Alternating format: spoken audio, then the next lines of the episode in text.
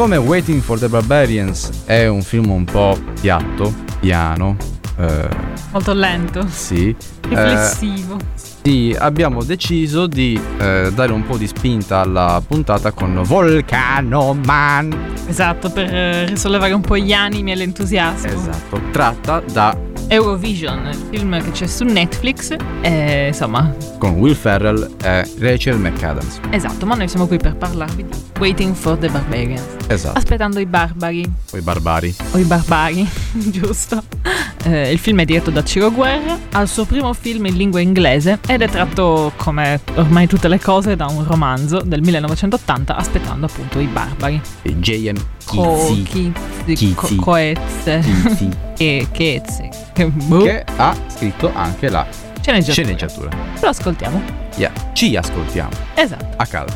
Recensione a caldo di Waiting for the Barbarians. Sì. Ehm, beh, è proprio un film eh, veramente intenso, devo dire, molto, molto coinvolgente. Eh, soprattutto la trama è molto chiara. Di cosa parla il film, Tori? Tu hai capito? Allora, c'è Mark Rylance che osserva, aspetta, subisce e aspetta ancora. Sì, purtroppo queste recensioni sono un po' placide come sono i film che stiamo vedendo ultimamente. Tra l'altro, Ma dovremmo iniziare a vedere film brutti così ci infoghiamo Eh, almeno tra un frastino e un altro qualcosa qualcosa di accattivante Sì, mi che palle. Guarda, l'unica cosa buona di questo film era Johnny Depp, che è sempre uno schianto, è sempre bellissimo. E, e- con degli occhiali sobri Sì, bellissimi, quegli Eh. occhiali li voglio, proprio da cosplayer. Eh, vabbè, comunque, Waiting for the Barbarians. Barbarian Barbarians.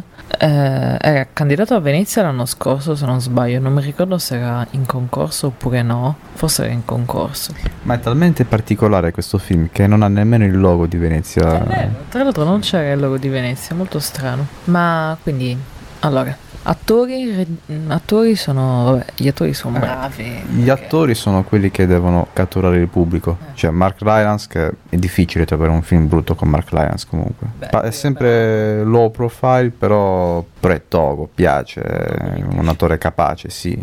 Johnny Depp che non ha bisogno di, di presentazioni Robert Pattinson che arriva è l'epoca di Robert Pattinson eh, a metà film anche, arriva. dopo l'ora Dopo, dopo l'ora della metà, eh, sì. ehm, ma in realtà mi aspettavo una parte più, più mm, cospicua da parte sua, nel senso che nel trailer sembrava che fosse un personaggio comunque abbastanza presente, invece mm, era Mark Rylance proprio il protagonista vero assoluto. protagonista, sì. Eh, eh, questa cosa mi ha spiazzato.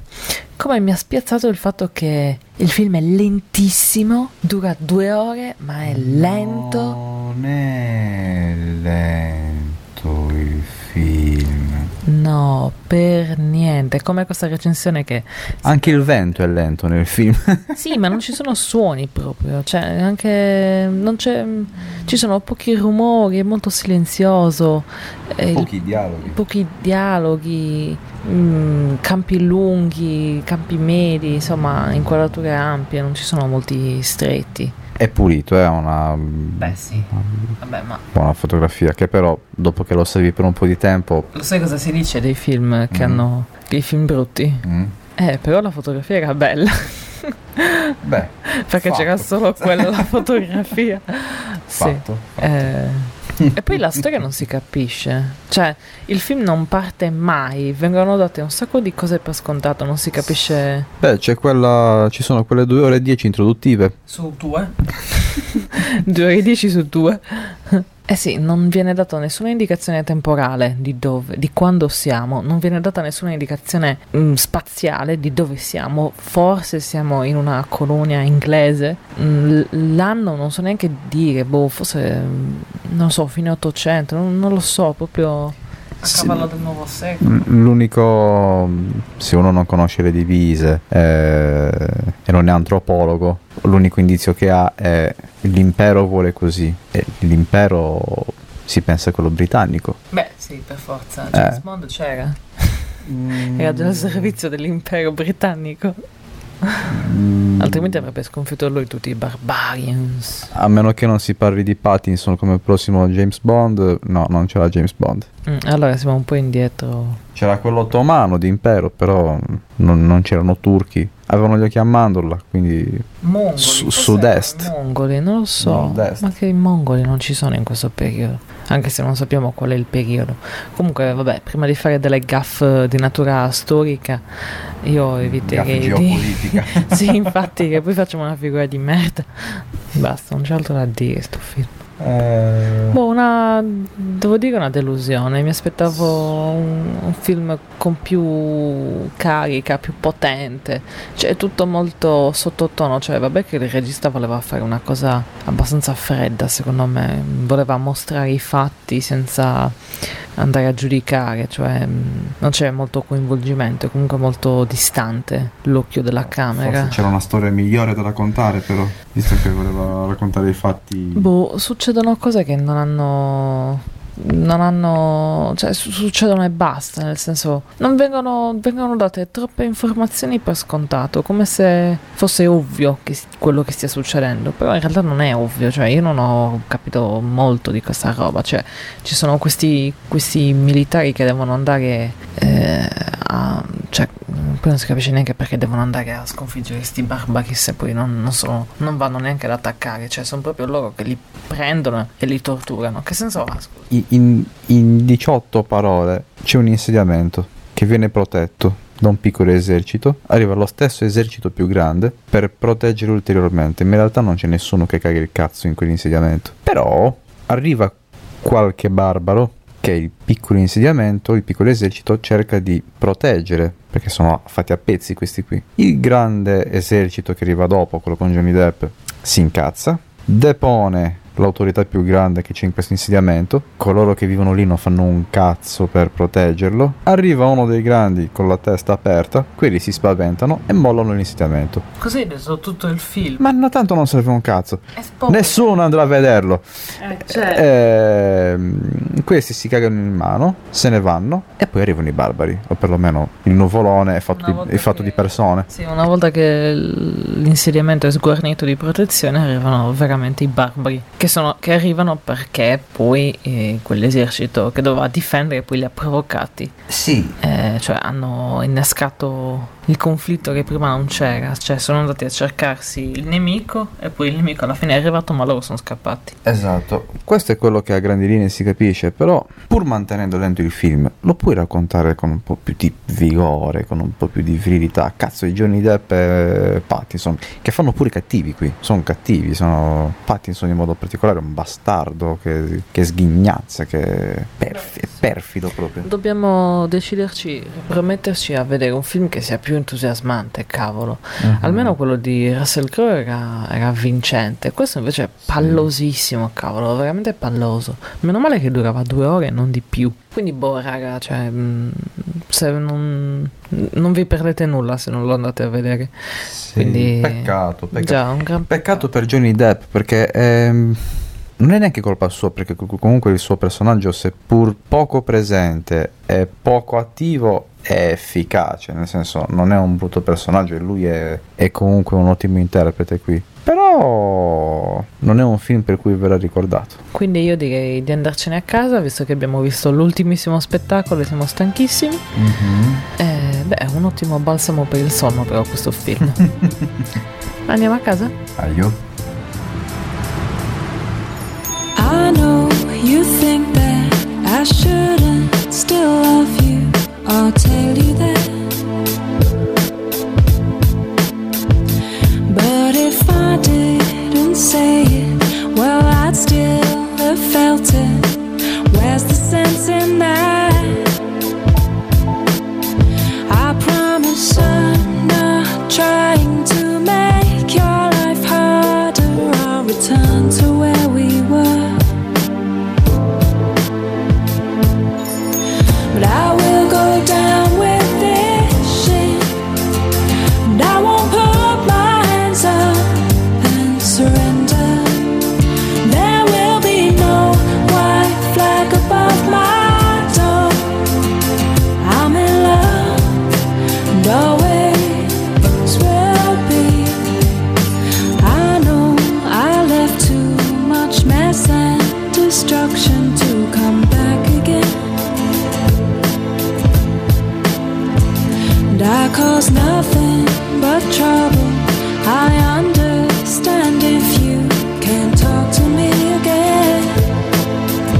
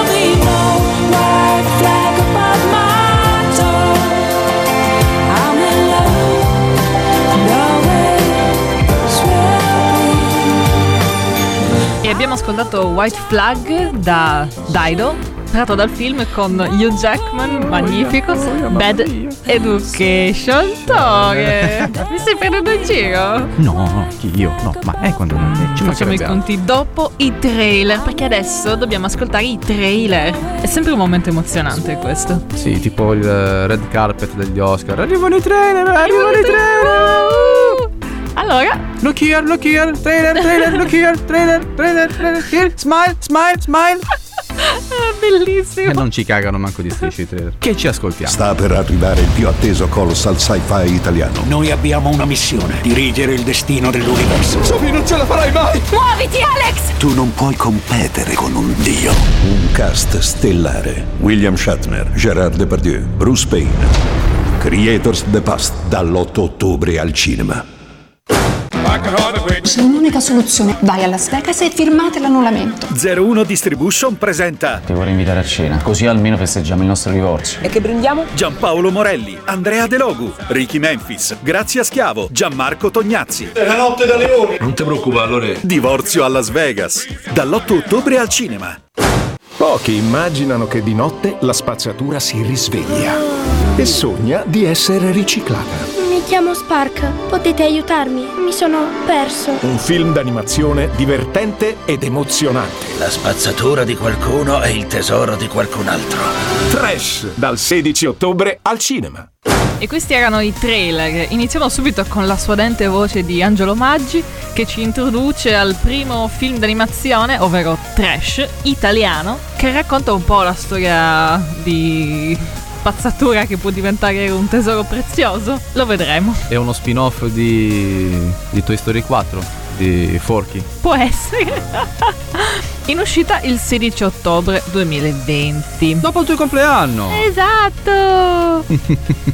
Poi, Creators, The Past, sci-fi italiano che esce oggi nelle sale 8 ottobre. È una produzione italiana in collaborazione con, eh, con altri produttori internazionali. Progetto molto ambizioso e di cui vi parleremo nella prossima puntata. Puntata, speriamo di sì. Andiamo certo, in sala a vedercelo. Anche perché insomma c'è un investimento A enorme. vedere con i nostri occhi cosa è stato realizzato. Hanno speso bene i soldi e le idee soprattutto, cosa che invece probabilmente non hanno fatto in Divorzio a Las Vegas, che pare essere la solita commedia all'italiana mm, che invidia. fa un po' di eco ai cinepanettoni, devo essere invidia, onesta. Tutta invidia. Invidia di che?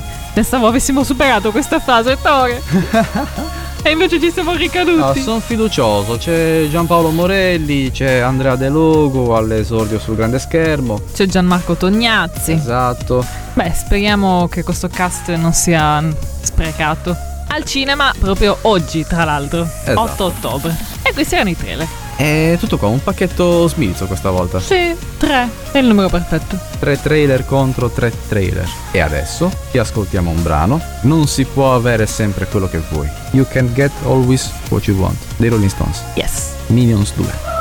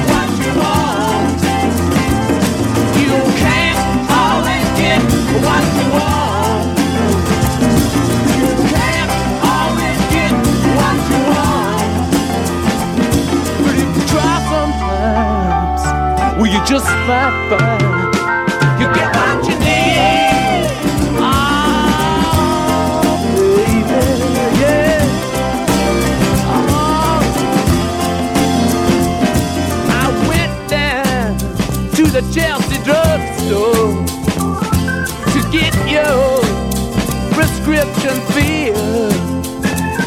I was standing in line with Mr. Jimmy. A man, did he look pretty ill? We decided that we would have a sword.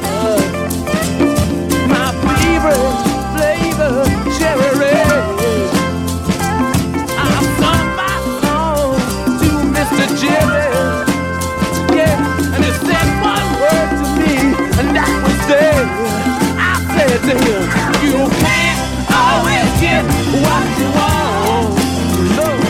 You can't always get what you want.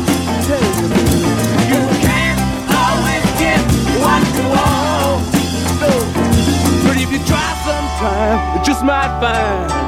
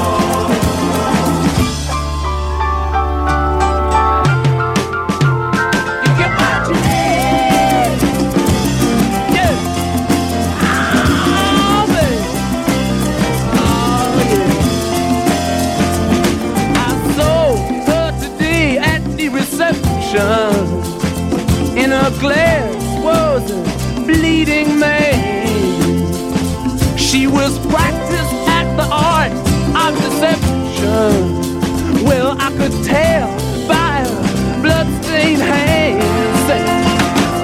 You can't always get what you want.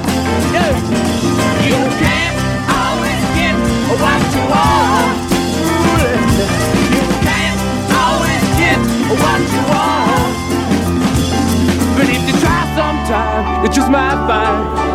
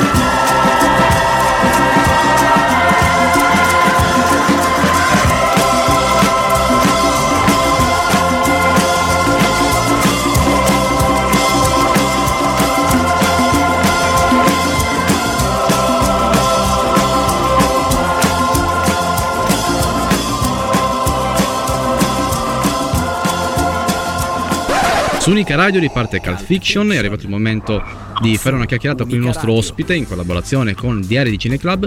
Per la puntata di oggi abbiamo la possibilità di parlare con Antonio Medici. Benvenuto, come stai? Salve, grazie per l'invito, tutto bene. Grazie a te per la disponibilità. Senti, il tuo è un trascorso ehm, nel cinema, eh, con, con le mani nel, nel cinema e soprattutto a breve si terrà la nuova edizione del primo Zavattini, quindi ci concentreremo su questo. Puoi spiegarci a grandi linee di cosa si tratta e qual è il fulcro di questa, di questa manifestazione? Sì, io mi occupo di cinema ormai da, da parecchi anni come studioso, critico, ehm, docente in questo momento appunto ho l'onore di poter dirigere il premio Cesare Zavattini ma anche la scuola d'arte cinematografica Gian Maria Volontè, che è un'istituzione della Regione Lazio. Premio Zavattini è nato da una riflessione che si è svolta all'interno della Fondazione Archivio Audiovisivo del Movimento Operaio Democratico, mm-hmm.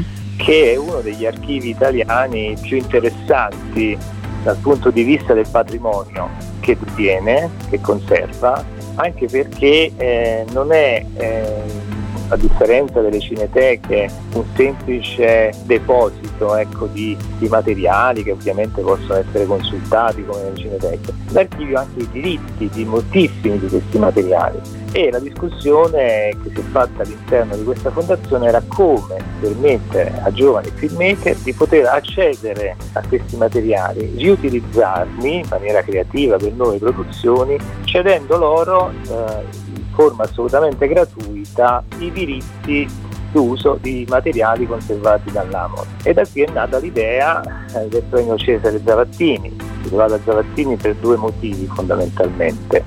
Primo perché è stato un, un grandissimo cineasta, uomo di cultura, intellettuale, artista del cinema italiano e non solo, e perché ha sempre eh, portato avanti un'idea di cinema diversa, altra dalle strade più canoniche, dal cinema industriale, ha sempre veduto in un cinema che fosse nello stesso tempo strumento di conoscenza, strumento critico, strumento di racconto, ma alla portata di tutti. E il secondo motivo è che Cesare Zavattini è tra i fondatori eh, della, dell'archivio audiovisivo del movimento operaio democratico, oltre ad esserne stato il primo presidente. Rimaneggiare materiali d'archivio non è sicuramente facile.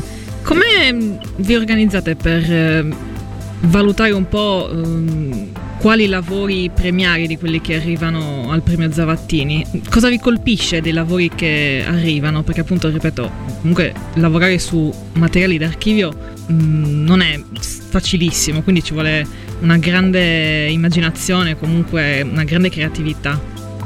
Concordo, concordo.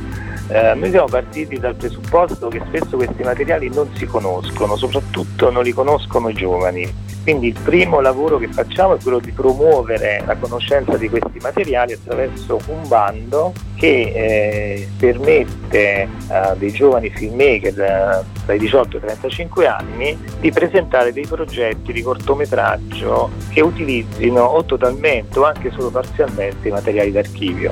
Nel corso degli anni, eh, oltre all'archivio eh, dell'AMOD eh, abbiamo messo a disposizione, grazie alle partnership, anche l'archivio dell'Istituto Luce, che è un archivio gigantesco, grandissimo, e eh, in questa edizione, nell'edizione attuale, anche eh, l'archivio di Home Movies, che raccoglie il cinema di famiglia e poi ci sono archivi più piccoli che comunque contribuiscono al premio Zavattini. Ecco, il primo passaggio che fa un filmmaker voglia partecipare a, al premio è di, di, esplorare, perché ormai ecco, il premio si basa anche sulla possibilità di poter esplorare i materiali eh, non dovendosi recare presso le sedi degli archivi, perché ormai moltissimi materiali sono online, sono stati digitalizzati e sono online. Quindi il primo passaggio è un'esplorazione che i giovani partecipanti fanno. E questo per noi è già un successo perché significa che incuriositi magari dalla possibilità che il premio eh, fornisce di realizzare poi questi progetti, ecco qualcuno si incuriosisce ed esplora eh, questi giacimenti straordinari di memoria, di racconto. E quello che abbiamo notato è che ci si innamora subito in realtà degli archivi perché si scoprono immagini eh, straordinarie straordinarie, storie straordinarie e così via. E tutto questo lo vediamo nei progetti che ci arrivano, ecco perché per partecipare al premio c'è un lavoro da fare, c'è da scrivere un piccolo progetto e i progetti sono ricchi di riferimenti, si vede che i ragazzi che partecipano hanno esplorato effettivamente questi giacimenti. Nell'ultima edizione che è in corso di svolgimento sono arrivati 72 progetti, sono tantissimi se uno ci pensa, perché appunto questi 72 progetti poi vengono valutati da una giuria che è composta sempre da importanti professionisti del cinema italiano. Quest'anno eh, la giuria è presieduta da Laura Velicolli, che oltre ad essere una giornalista cinematografica è anche presidente della Fondazione Cinema per Roma, che organizza la festa del cinema di Roma, e presidente del Sindacato Nazionale dei giornalisti cinematografici italiani.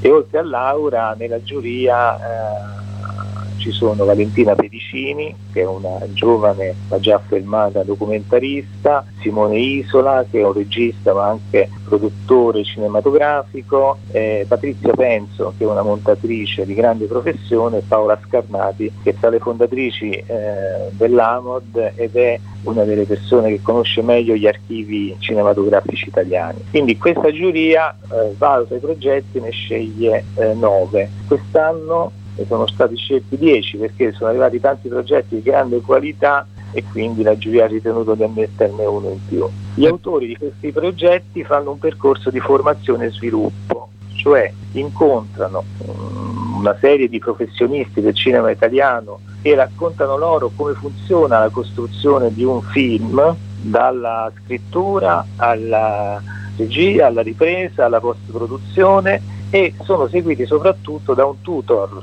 sempre un, diciamo, dei professionisti che aiuta eh, i partecipanti a mettere a fuoco, a sviluppare, ad approfondire, a fare ulteriori ricerche negli archivi. Un tutor che lavora individualmente con ciascuno dei partecipanti.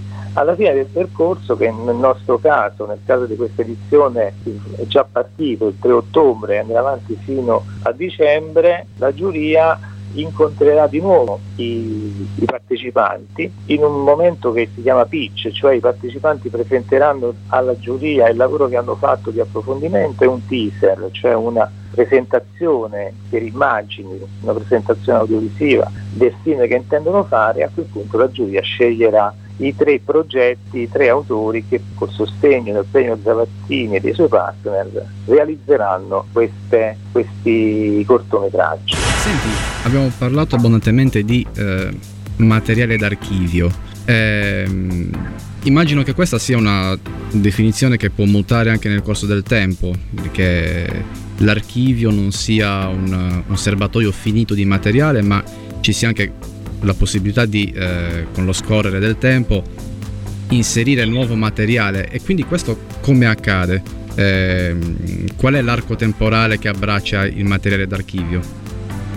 Allora, ar- dipende dagli archivi che vengono coinvolti. Nel caso mm-hmm. nostro, diciamo, noi abbracciamo gli archivi coinvolti, quindi tra Istituto Luce, eh, l'archivio della Fondazione Amod, eh, l'archivio Movies, tutto il Novecento è compreso e anche l'inizio degli anni 2000 perché gli archivi di solito e l'AMOT in particolare non smettono mai di raccogliere i materiali certo. anche attraverso iniziative proprie come la documentazione ecco questa la documentazione audiovisiva è una pratica tipica della fondazione AMOD perché dentro l'archivio dell'AMOD si trovano sia film conclusi sia tantissimo materiale che potremmo definire girato, eh, cioè le riprese fatte di eventi, di manifestazioni, di cose che nel corso del tempo l'AMOD ha ritenuto importante documentare, cioè eh, lasciarne memoria attraverso l'audiovisivo. E questo l'AMOD continua a farlo anche negli anni più recenti. Aggiungo che spesso i partecipanti portano anche i propri archivi familiari e che a volte risalgono anche ad anni più recenti. Quindi in un certo senso l'archivio è sempre in costruzione, eh, c'è sempre del materiale nuovo che arriva e gli stessi film che in fondo realizziamo conservati debitamente rappresentano un nuovo archivio perché spesso i film prevedono questi cortometraggi anche nuove riprese. La formula del premio Zavattini lascia assoluta libertà ai partecipanti di immaginare prodotti o totalmente basati sul materiale d'archivio o anche che mescolano materiale d'archivio e nuove riprese. Ecco, queste nuove riprese vengono conservate poi dall'AMO e quindi diventano nuovo archivio. Ecco, ehm, ascolta, tu sei anche un, eh, un, autore, uno scrittore comunque con tanti volumi alle spalle. Com'è ehm, scrivere di cinema? Il cinema è una, un'arte visiva, come ti trovi a, a, parlarne attraverso le parole? Insomma, raccontaci un po' la tua esperienza di, di scrittore del cinema, ecco. Eh, diceva, c'era un filosofo italiano che si chiamava Galvano della Volpe che appunto asseriva che parlare di cinema con le parole è un po' un controsenso. Diceva, mentre la critica letteraria utilizza lo stesso medium, le parole, per parlare delle opere, nel caso del cinema questo non accade perché appunto il cinema è fatto di immagini, di suono, di ritmi, eh, di cose che poi chi scrive di cinema deve tradurre in descrizioni eh, fatte di parole quindi sicuramente è difficile, anche se le nuove tecnologie aiutano tantissimo, perché ormai diciamo, i film si possono vedere e rivedere no? per analizzarli in profondità. Eh, però nello stesso tempo è un'avventura molto interessante. Eh, io mi sono occupato di neorealismo oppure di, di autori eh, diciamo un po' di nicchia come Antonio Giannarelli, analizzando in profondità questi film e eh, devo dire che eh, lo sforzo poi di trovare le parole giuste per raccontare le intenzioni o i risultati eh, di questi autori è sempre una sfida molto, molto interessante, molto creativa per certi versi. Eh, a volte la critica cinematografica eh, è un po' oscura perché si nasconde dentro un gergo riferimenti colti o cinesi e così via. E non credo che questo faccia un buon servizio alla, al cinema e alla sua conoscenza, perché lo sforzo deve essere invece quello di chiarificare, di, di far comprendere, di analizzare, di portare il proprio punto di vista critico ovviamente, ma sempre con l'intenzione di parlare anche a chi non ha visto milioni di film, non si è letto milioni di libri e così via. Ecco, ho cercato di regolare il mio lavoro critico e storico, andando anche a studiare i documenti dei, dei film su, questo, su, questa linea di condotta. Un, uh, il miglior compromesso quindi? Sì, perché il, uh, in questo caso, ripeto, um, io penso che la, la cultura cinematografica debba far parte del bagaglio culturale di un cittadino dei nostri tempi.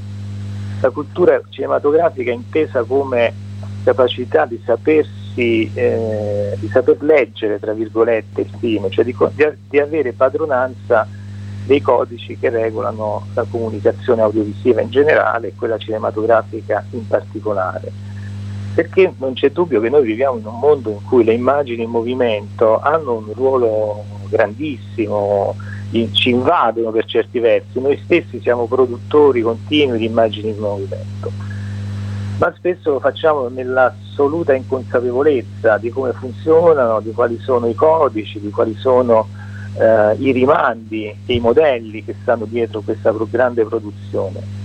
Cesare Zavattini nel 1968 aveva lanciato un'iniziativa che lui chiamava dei cinegiornali liberi.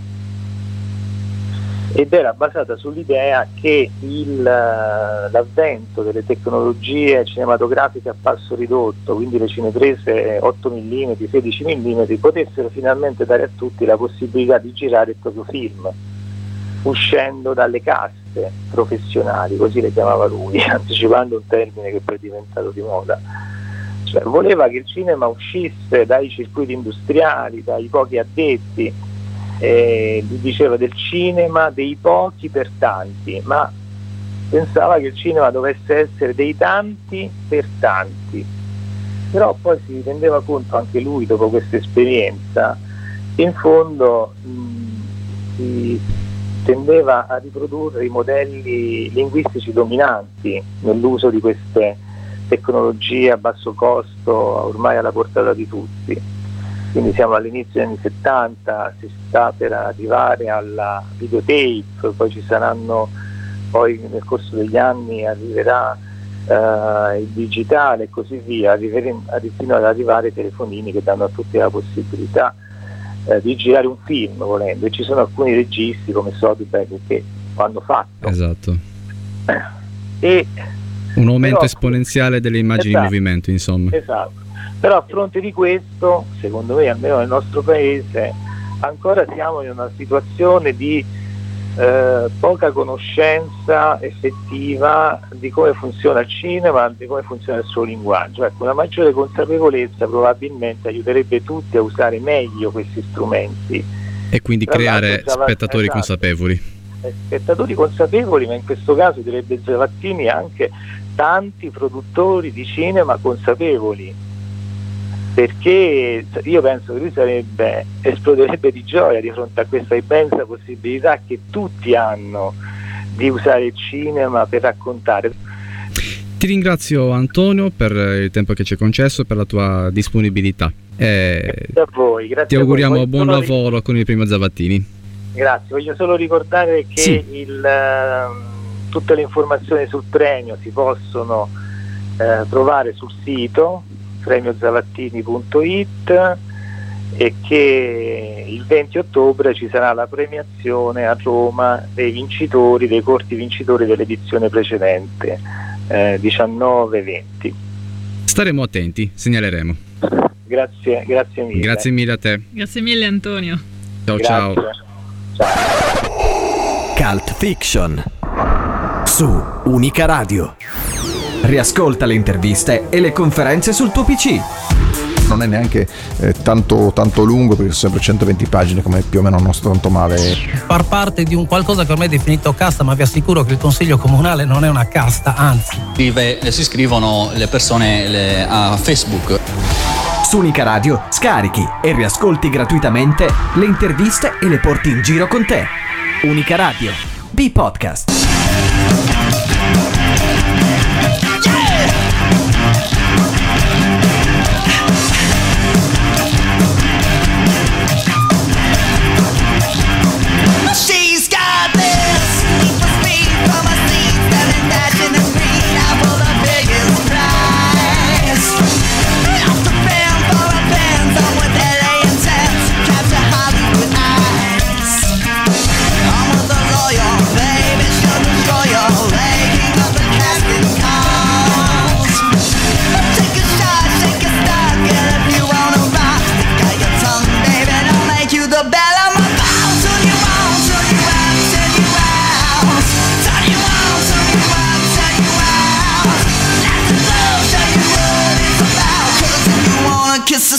Girl, you gotta use your mouth. Oh.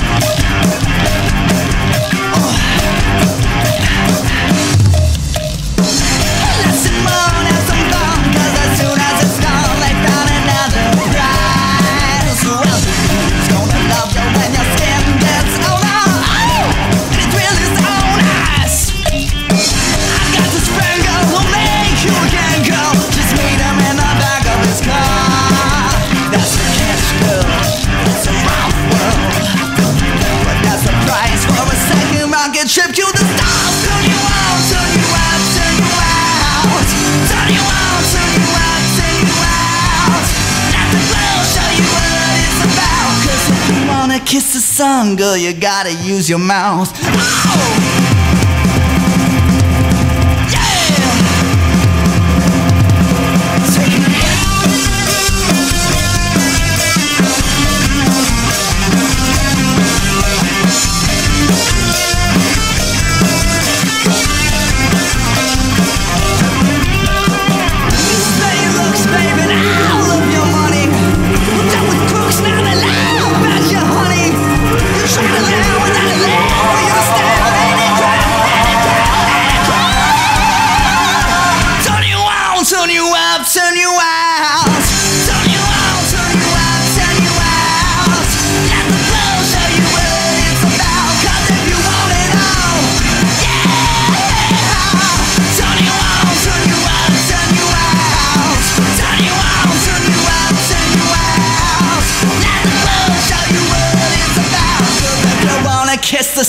sun, girl, you gotta use your mouth.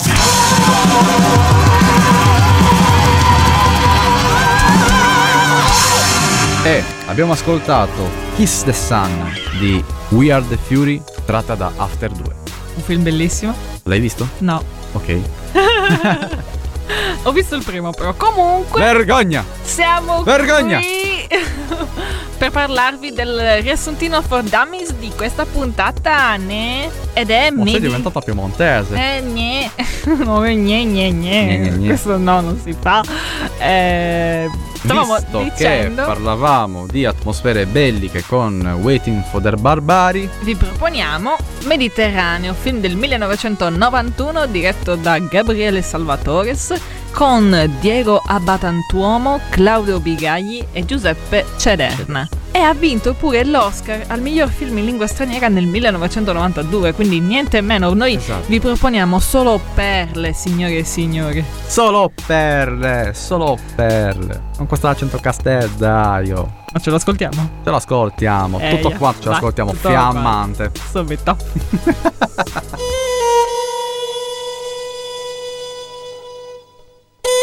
Riassuntino for Dummies di Mediterraneo.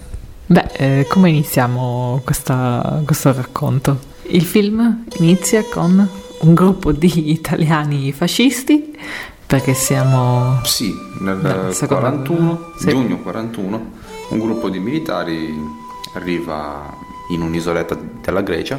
Perché? Cosa devono fare lì? Devono presidiare l'isola, quindi mettere un posto di comando. E Però, armati giungono sull'isola, eh, però l'isola è è deserta. deserta.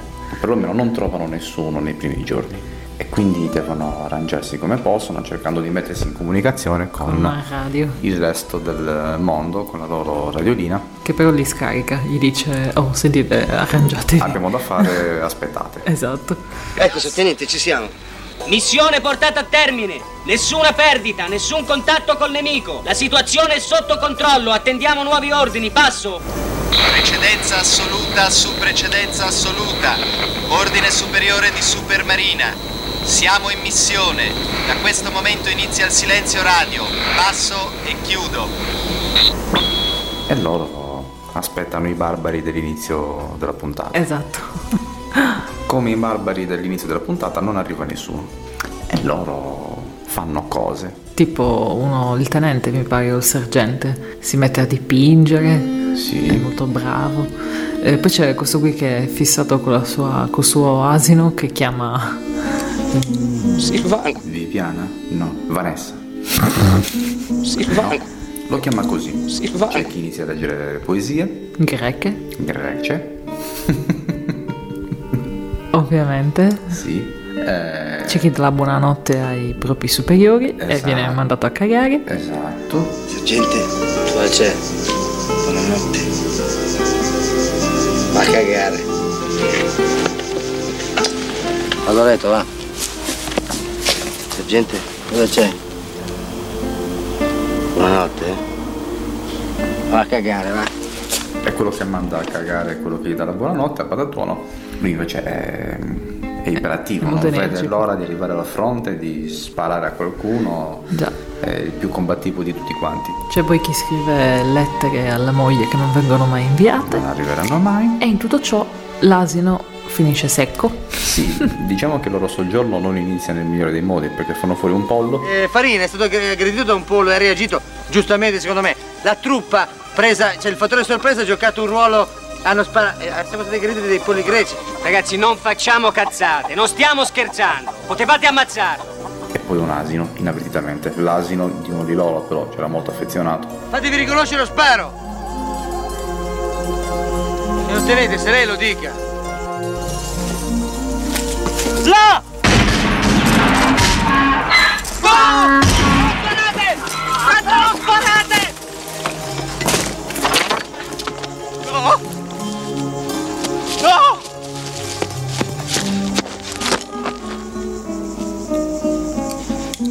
Silvana. La mia Silvana. La Silvana, ragazzi, ma. Eh, io- avevo dato de- degli ordini precisi, scusa. Sergente, lei ha detto ah, di sparare, noi abbiamo solo obbedito. Sì, ehm, e quindi insomma, questo qui sprofonda nella depressione. Sì.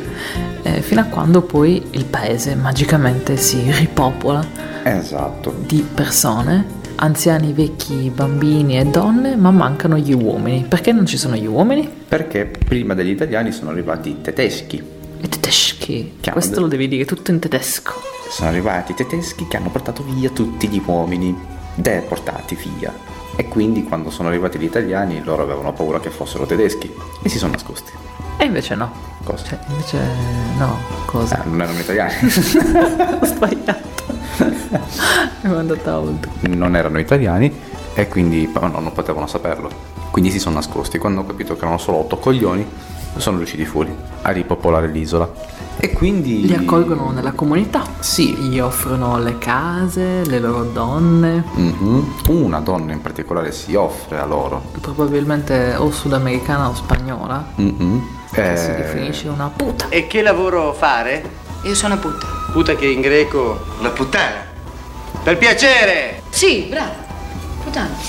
Sì. Bravo, bravo. No, dicevo, per piacere, c'è modo e modo di dire il concetto resta quello. Può interessare? Io devo dare un'occhiatina al regolamento perché sa, noi siamo molto molto. però può interessare. Va bene. loro non, eh, cioè, Non non- non fanno complimenti, eh, inizia il calendario delle, delle prestazioni. Sì. Nel frattempo due fratellini hanno trovato una tuta per loro. Fratellini che sono, ricordiamo, due alpini che non hanno mai visto il mare Esatto. E e che si ritrovano in Grecia, quindi insomma fortunati. sì.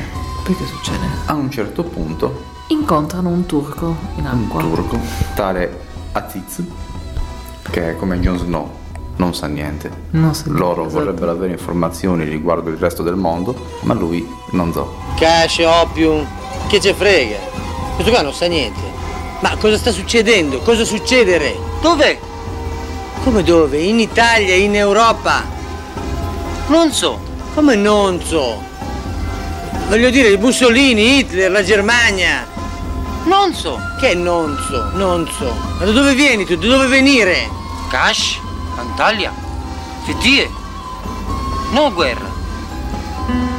Lui ha solo oppio. Oppio, la, la droga dell'oblio. Quindi- E loro passano una gradevole serata in balia dell'oblio da oppio e Aziz invece vede bene di rubare tutto ciò che può rubare e portare sulla barca. Una volta che li ha fatti sballare, Mm-mm. si prende tutto.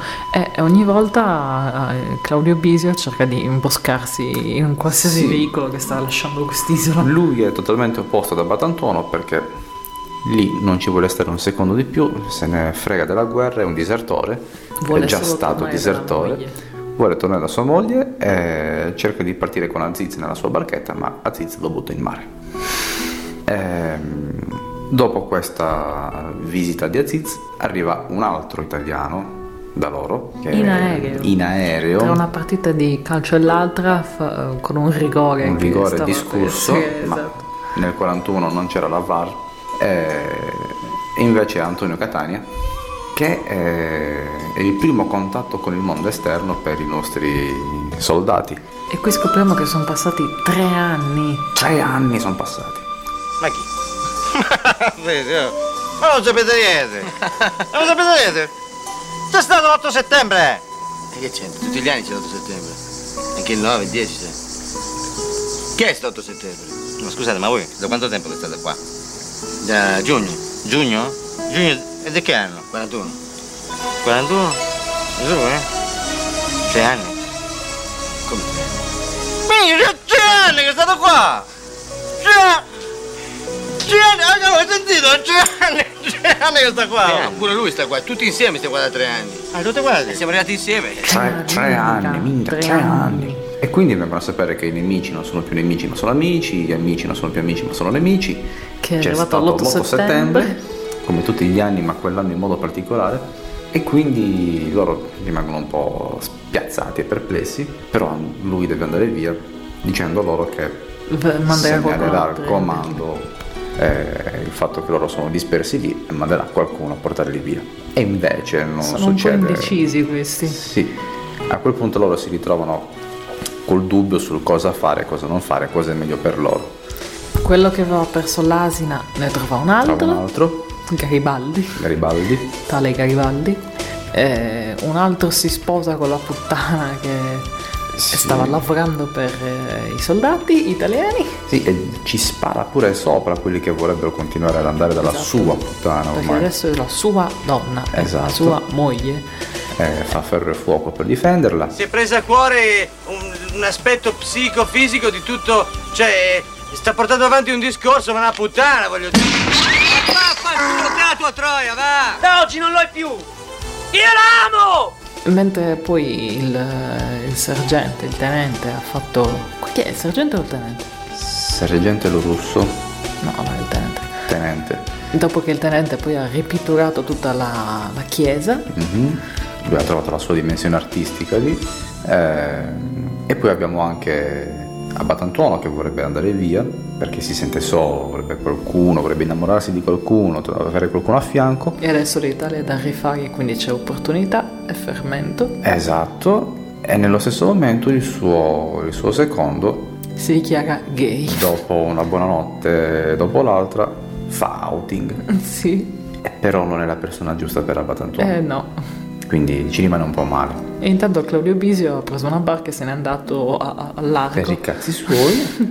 completamente è a riuscito a caso. fare quello che voleva fare. E arrivano gli inglesi. Arrivano gli inglesi e eh, se li portano via questi italiani, tranne eh, il ragazzo che si è sposta- sposato la, La puta. la puttana Lui rimane lì. Ci troviamo i giorni nostri, o nel 91, e i giorni loro. ai giorni loro, a quei giorni. E abbiamo il pittore, il soldato pittore che torna in Grecia. E... E si scopre che la puta è morta. Mhm. È riuscita ad aprire il suo ristorante. Col suo nome, probabilmente, non so leggere greco, ma sembra quello. Si fermi per cortesia. E...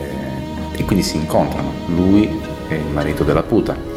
And Con surprise! Tanto di sorpresa. C'è anche Abbatantuono, che è come adesso. Esatto, invecchiato uguale. L'unico invecchiato bene, ha- hanno usato face up nel modo giusto. E, all'inizio non si ricorda di lui, fanno pensare a un piccolo attacco di Alzheimer, invece poi è un lume che gli rinfresca la memoria. Chi è? Lo russo. Minchia. Signor tenente. Che cazzo ci fai qua? E Abbatantuono si è pentito di Mm, essere tornato in Italia e di non essere rimasto in Grecia. perché E questa scena fa molto, ci eravamo tanto amati, mm, ma ci eravamo tanto amati è meglio. Perché c'è Gasman, è ma calla. non ditelo in giro. E dopo un'ambraghiera a suon di orzata alcolica o chissà quale liquore greco fortissimo, presi dei ricordi, finisce il film.